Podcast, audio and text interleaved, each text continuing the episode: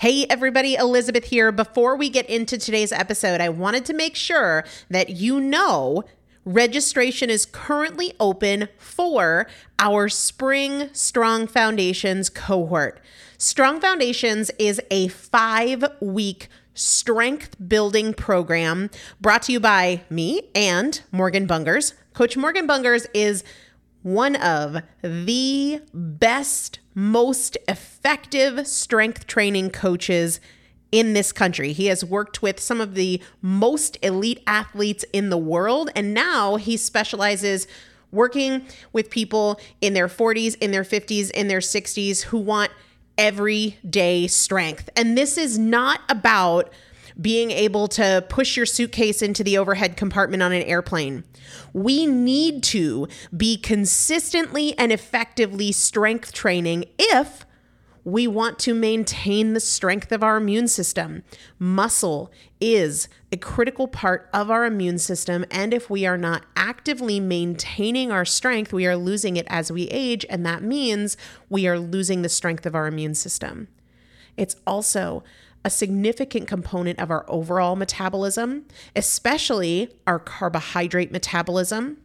Muscle mass plays a huge role in energy, in mood, mental health, bone health, so many different things. This is just not optional, but a lot of us don't do it because we aren't sure what to do. We aren't sure what not to do. We aren't sure if we're moving well. We don't know how to accommodate for our physical limitations or our current level of fitness. And that is why you need a coach, and you'd be hard pressed to find one better than Morgan Bungers. Now, here's the thing about fitness programs. I've experienced this. My mom, who's in her 70s, has experienced this, where you buy a fitness program and then you're like, okay, but I can't do that workout because I'm not fit enough, or I don't have enough balance, or I don't have that equipment, or that hurts my knees, or it hurts my back. And then you're sort of just left to figure it out yourself, which means we often don't do anything. The great thing about Strong Foundations is that Morgan and I are part of it every single day, and you have an unlimited ability to ask us questions in a group setting or via direct message so that Morgan can help you scale for you, for whatever equipment you have, for the time that you have, for your fitness level, for your body and your physical limitations. 5 weeks. There's 2 different tiers. There's a beginner intermediate tier. There's an intermediate advanced tier. The testimonials that we have received from our previous clients will blow your mind. You can check them out and also register for your spot by going to primalpotential.com/strongfoundation. primalpotential.com/strongfoundation. If you are an alum, if you have been through Strong Foundations before, I've already emailed you a renewal link with a special renewal rate, so please use that. If you don't see that email, let me know. For the rest of you, primalpotential.com/strongfoundation. We start on May 13th, so grab your spot now. You will have these workouts for life. 4 workouts a week for 5 weeks, 2 different tiers. So you've got 40 workouts total. Plus, there is a 5-part series on your pelvic floor. That is an incredibly important part of your physical fitness, of your strength, of your core strength, of your overall health, of your ability to maintain functional mobility as you get older. We want you to be a part of this. You will not regret joining the Strong Foundations cohort. It is an incredible community. Everybody needs to be consistently and effectively strength training. And if you're not, it's probably because you don't know how to make it work for you. And it can be made to work for you. It needs to be made to work for you. primalpotential.com/strongfoundation to register now. Let's get into the episode. This is Primal Potential, and I am your host, Elizabeth Benton. Through education, motivation, and implementation, we will bridge the gap between knowing and doing so we can master fat loss naturally and help you reach your highest potential. Let's get started. Oh, hi, you came back. Welcome back to the Primal Potential Podcast. I am your host, Elizabeth Benton, and this is nearing the end of 2015. I don't know when you're listening to this, but if you're listening to it when it first goes live, we are getting awfully close to 2016. And here's the cool thing. This podcast is not yet a year old. The first episodes were put out. I published a few episodes on January the 5th of 2015. Some of them were backdated, but the podcast officially went live and was accepted by iTunes on January 5th, 2015. So as we get closer to the end of the year, I was looking at what episodes have been the most popular with the highest number of downloads, listens, whatever else. And the single most popular episode is actually Q&A 6, way back in the beginning. And it was on how to make breakfast a fat-burning meal. That is the most popular episode to date. And so I figured, especially because a lot of people have joined the show recently and maybe haven't listened to a lot of those earlier episodes. And so I thought I would do another breakfast episode, since that has been so popular, and answer your top questions about breakfast and how to make breakfast a fat-burning meal, and give you some of my favorite breakfast meal ideas, and give you some breakfast recipes. So let me first kind of set the stage for why breakfast is so important, why breakfast is so critical for fat loss. And I don't mean having breakfast or not having breakfast. We'll talk about that. What I mean is what you choose for your first meal upon waking, whether that's 30 minutes after you wake up or 3 or 4 hours after you wake up. It's really critical that we make the right choices for however we choose to break that fast. Now, I'm not going to go into a lot of the specifics about what we want to choose at breakfast and why, only because I did that in Q&A 6 and several other episodes that I will link to in the show notes for today's episode. So if you are newer to the show, maybe haven't listened to some of the earlier episodes, the episodes on carbohydrate tolerance, carbohydrate backloading, Q&A 6 on how to make breakfast a fat-burning meal, I think those would be super valuable to you, and I will link to them over on the show notes for this episode at primalpotential.com. But I do want to just kind of take a couple seconds and talk about why breakfast is so important for fat loss. And again, this isn't having breakfast versus not having breakfast, but what you choose to eat for the first meal after waking is critical for your fat burning potential for the rest of the day. And that is because fat loss is primarily about hormones. Now, yes, calories do matter, but hormones matter more, because you can have a calorie deficit, consume fewer calories, cut calories out of your diet so you are giving your body less fuel than what it needs for operations. You can have a calorie deficit and not burn fat if you do not have the right hormonal environment. So the right hormonal environment is absolutely 100% essential for fat loss. It is a requirement for fat loss. And that is why this first meal of the day is so important, because breaking the fast, you haven't been eating overnight, breaking that fast is your most vulnerable window of the day when it comes to your hormones. That is when you either set yourself up for fat loss or not. Now, people tend to get a little bit nervous when I say you have to have the right hormonal environment, because they say, well, how the heck do I know that? Let's get all on the same page that your food choices influence your hormones more than anything else. And so we can really create this hormonal environment via our food choices. Now, the reason that we structure breakfast the way that we do is because carbohydrates influence our hormones more than the other macronutrients, protein and fat. So we absolutely want to make sure that for fat loss, we are skipping those carbs in the morning. And again, for all the details on why that is, I'm going to link to past episodes in the show notes, but I'm also going to link to a free training video that I have done and put up on the show notes page that goes all into detail on why, exactly why we want to avoid the carbs in the morning. So definitely check that out if you're thinking, what, why? Don't worry, you're just a little late to the game. We'll get you caught up, no big deal. The other thing is, if you're listening to this episode and you're like, yeah, just give me the recipes, you can get them right now, okay? If you're just in this for the recipes, cool, I hear ya, I love food.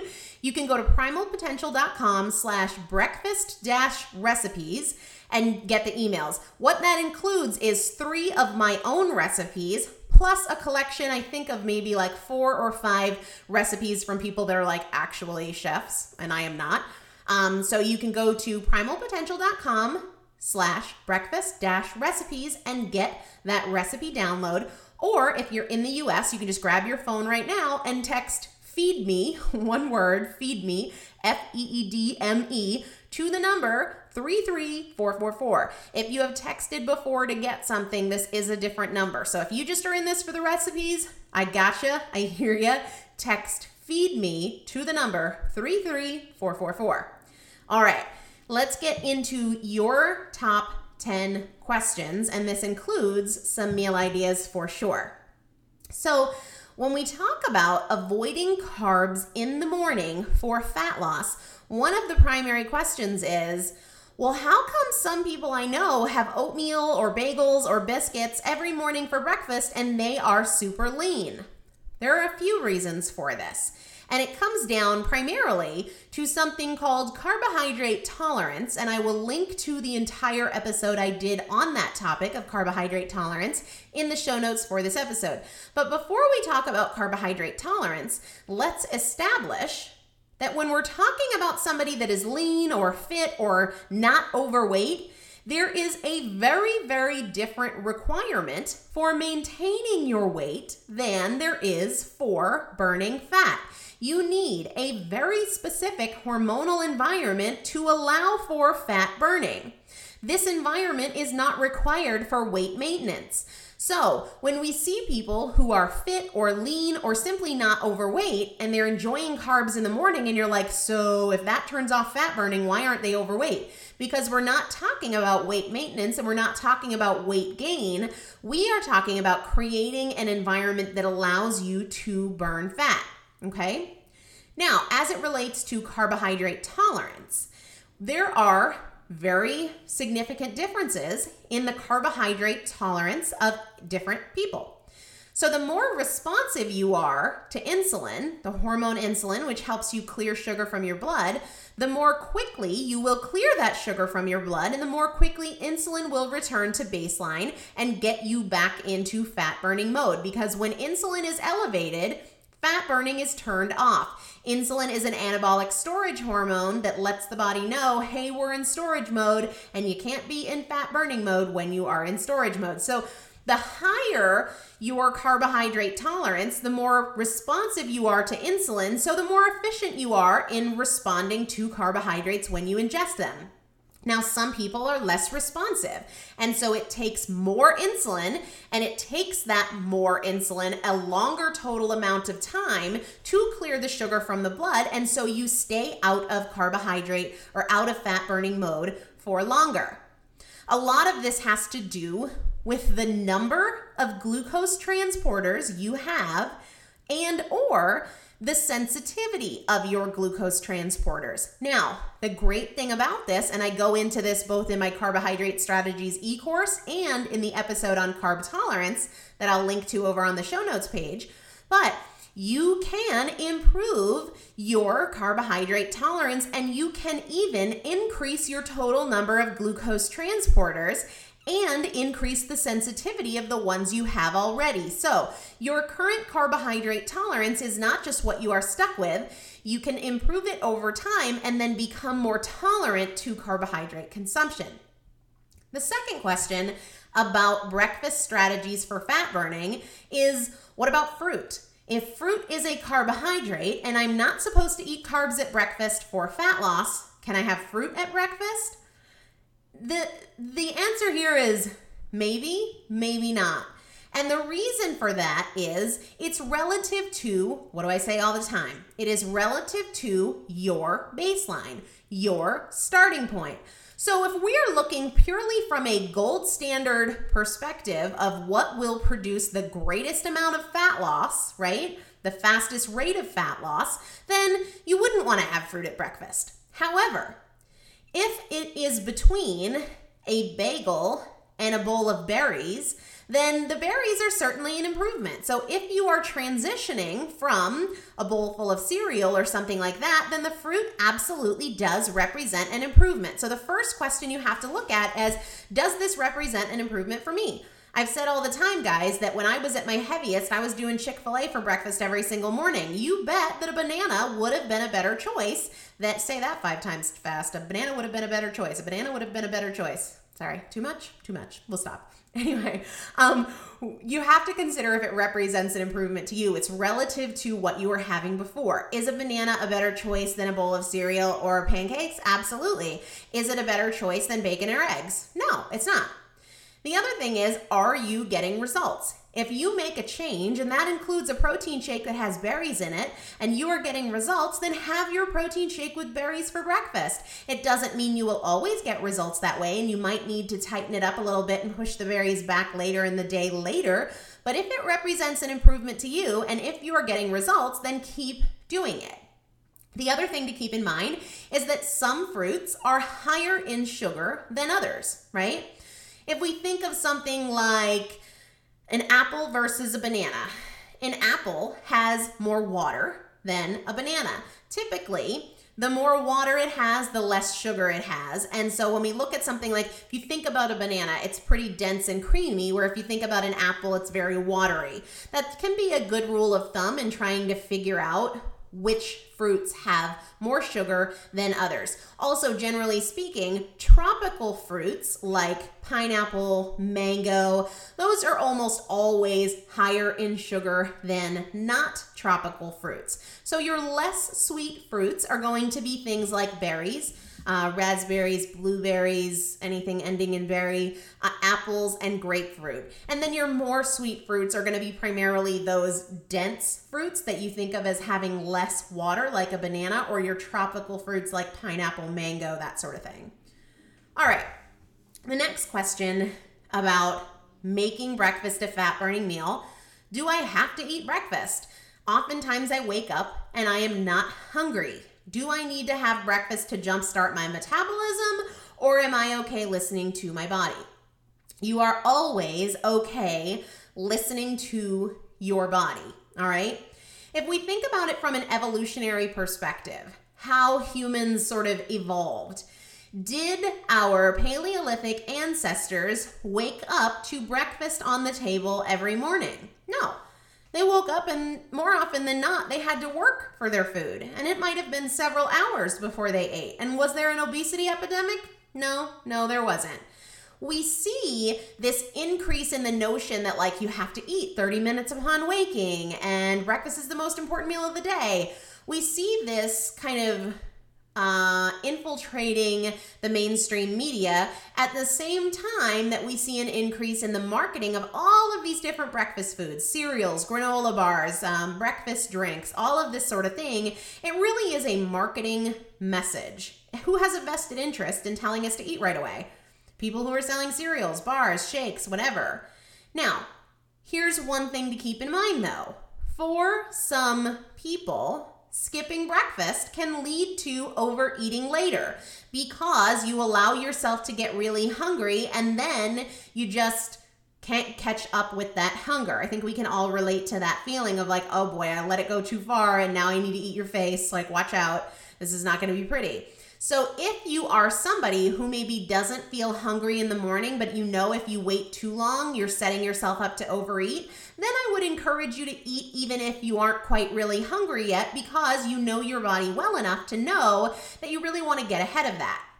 For other people though, eating earlier in the day actually makes them more hungry. So this is again where tracking can be very, very valuable. Now, the first meal of the day is absolutely critical in terms of what we choose to have. We do not want to have those simple carbohydrates for that first meal of the day, whether that's at 7 in the morning or noon.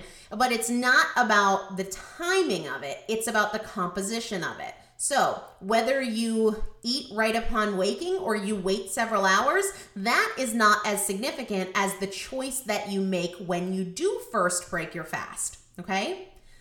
Now, this question I get all the time related to making breakfast a fat-burning meal, and that is, I hate eggs. what am I supposed to eat if I hate eggs? And I can relate to this because I definitely go through anti-egg periods, but I always love bacon. I've never had an anti-bacon period. Never. Not going to happen. Very unlikely.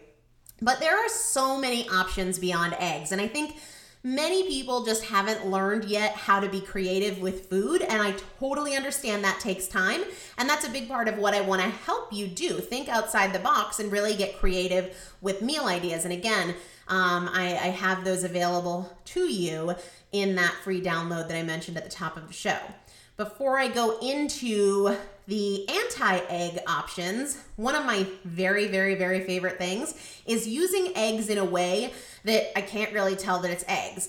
And this recipe is in the download, but I take a whole bunch of raw shredded cabbage and I add 2 slices of cooked bacon. And then I add 2 over easy eggs, but then I take my salad chopper, which is basically like 2 pizza cutters taped together. I mean, not literally, I didn't tape 2 pizza cutters together, but that's kind of what it's like.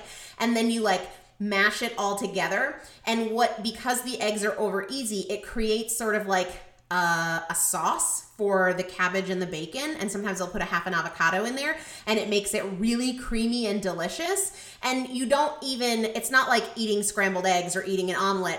I don't even taste the eggs really. They just add that creamy element because I cook them over easy, and there's not like big pieces of whites in there because I use the OXO salad chopper. So you can use eggs in non-egg ways, but you can also have so many options that are not egg options. And I include some of these in the recipes as well, but an avocado with almond butter or chia seed pudding. And that recipe is in there as well. And it's been modified a little bit from the episode or the recipe that I posted in Q&A 6. Smoked salmon is another one. Little mini meatloafs or protein pancakes or bulletproof coffee. All sorts of non-egg options. We just have to think outside the box. Now, speaking of bulletproof coffee, that is absolutely one of the most common questions I get about how to make breakfast a fat-burning meal. So let's kind of tackle some of the stuff about bulletproof coffee. And I will say that I believe I've done 2 episodes on bulletproof coffee, and I also did a very long blog post on the do's and don'ts of bulletproof coffee. So I will link to those in the show notes if you feel like you want more information about what it is, why it's special, if it'll work for you, how to do it, how not to do it. All of that will be over on the show notes. What is bulletproof coffee? Well, you take hot brewed coffee and you blend it with grass-fed butter and or MCT oil or coconut oil. Now, what does it do for fat loss? It is a liquid meal, basically, because it's certainly not a low-calorie option. Butter and oil in your coffee is not like, water, obviously. It is pure fat, though. So you are having caffeine and fat for breakfast. You are avoiding the carbs, which is fantastic. But here's the thing. It holds people over. It satisfies their hunger for a long time. But the other thing is the MCT oil, whether from pure MCT oil or MCT oil is the primary type of fat found in coconut oil. So you get it either way, whether you use coconut oil or MCT oil. But it sort of has a unique digestive process. It is very unlikely to ever be stored as fat because it goes straight to the liver for immediate utilization for energy instead of being digested through the traditional digestive process where things are more likely to be stored as fat. MCT oil is highly unlikely to be stored as fat, plus because it bypasses that process and goes straight to the liver, it gives you a really great energy boost, kind of the way you get from sugar, but without the crash. So it's not magical. There's nothing really super special about it. You can certainly incorporate butter and or MCT or coconut oil outside of bulletproof coffee, but that is the scoop there. And again, I've done 2 full episodes on it, so I'm not going to go into a ton of detail on it here, but that is what it is and why people drink it. Now, a lot of people say, but I don't like coffee.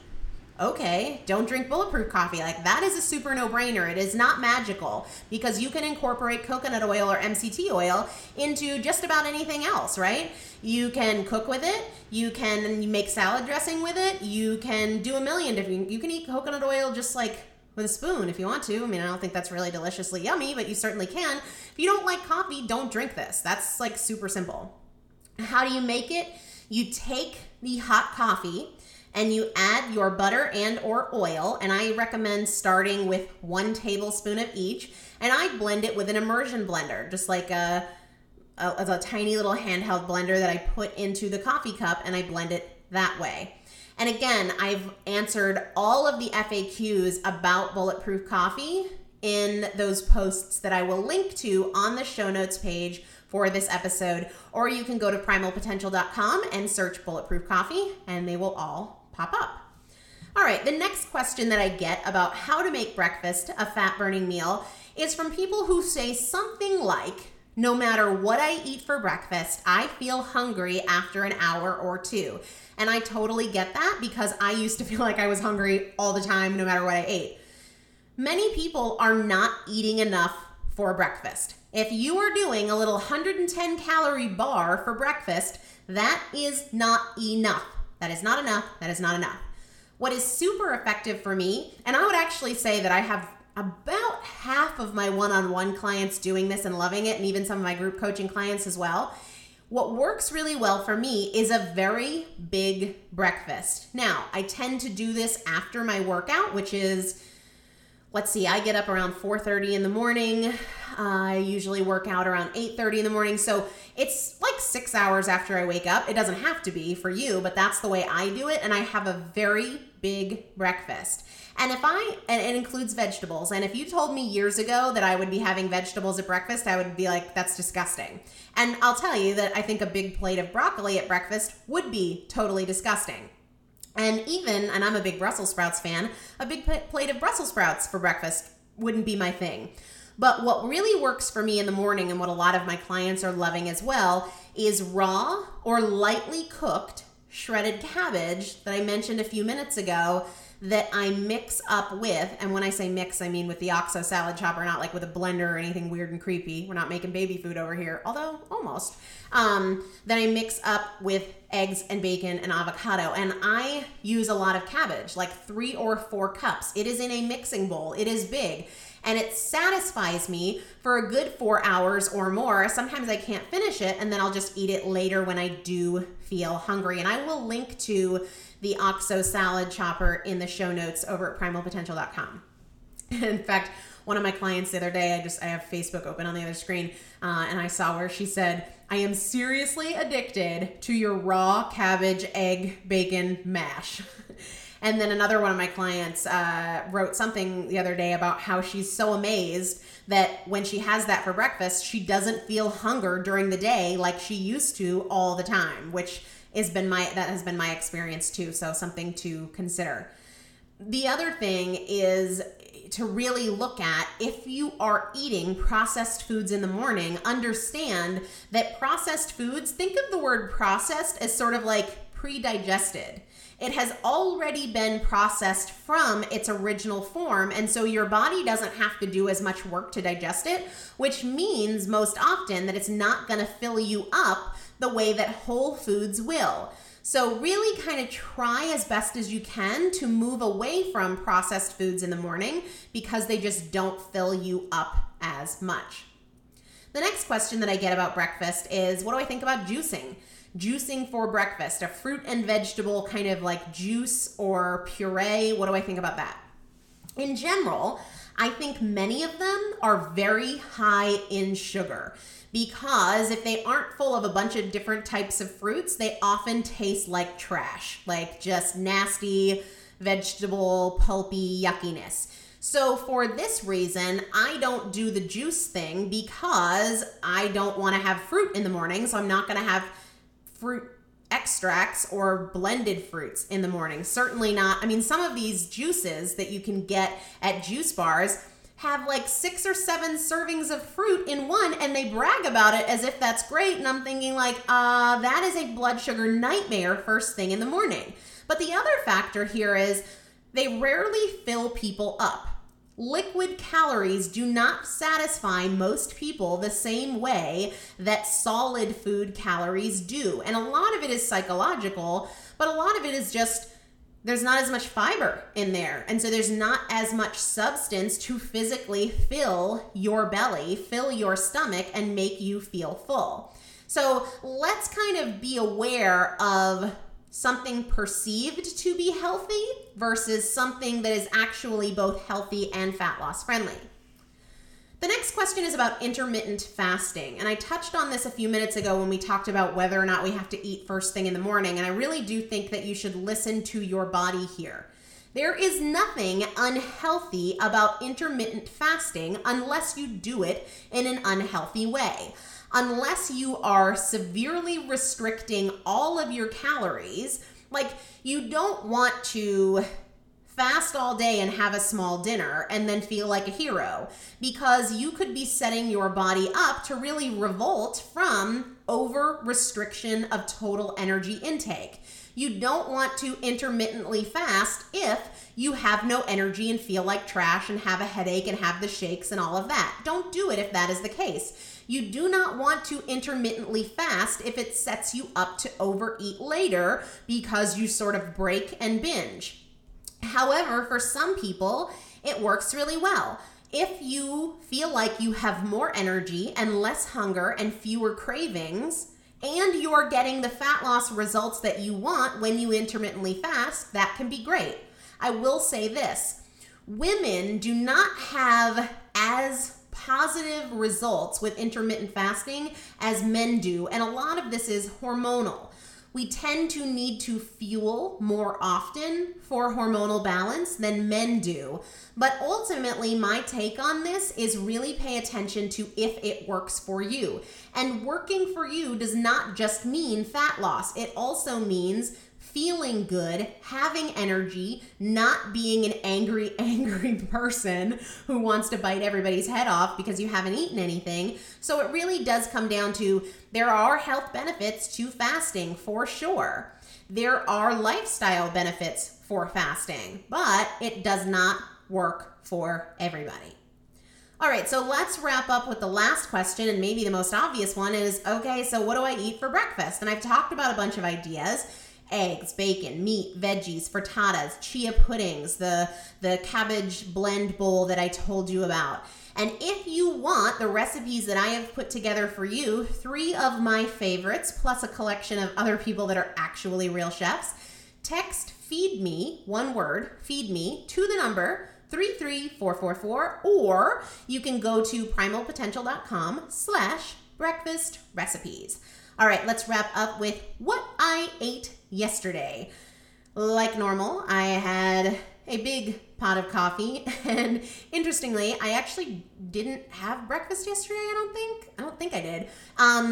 I had a very, very, very large Greek salad. Okay, true confession, I ordered out, and I ordered 2 Greek salads because one wouldn't be like big enough. I wanted like a big salad, not like a little plate of lettuce.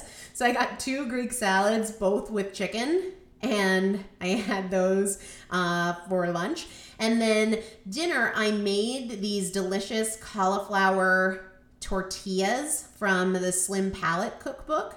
And they're like literally tortillas, but they're made from cauliflower, and they're amazing. And I made tacos with them, with rotisserie chicken that I had left over and arugula and avocado. And it was so amazing. So anyway, if you want the recipes, text feed me to 33444 or go to primalpotential.com/breakfast recipes, and you can find them there.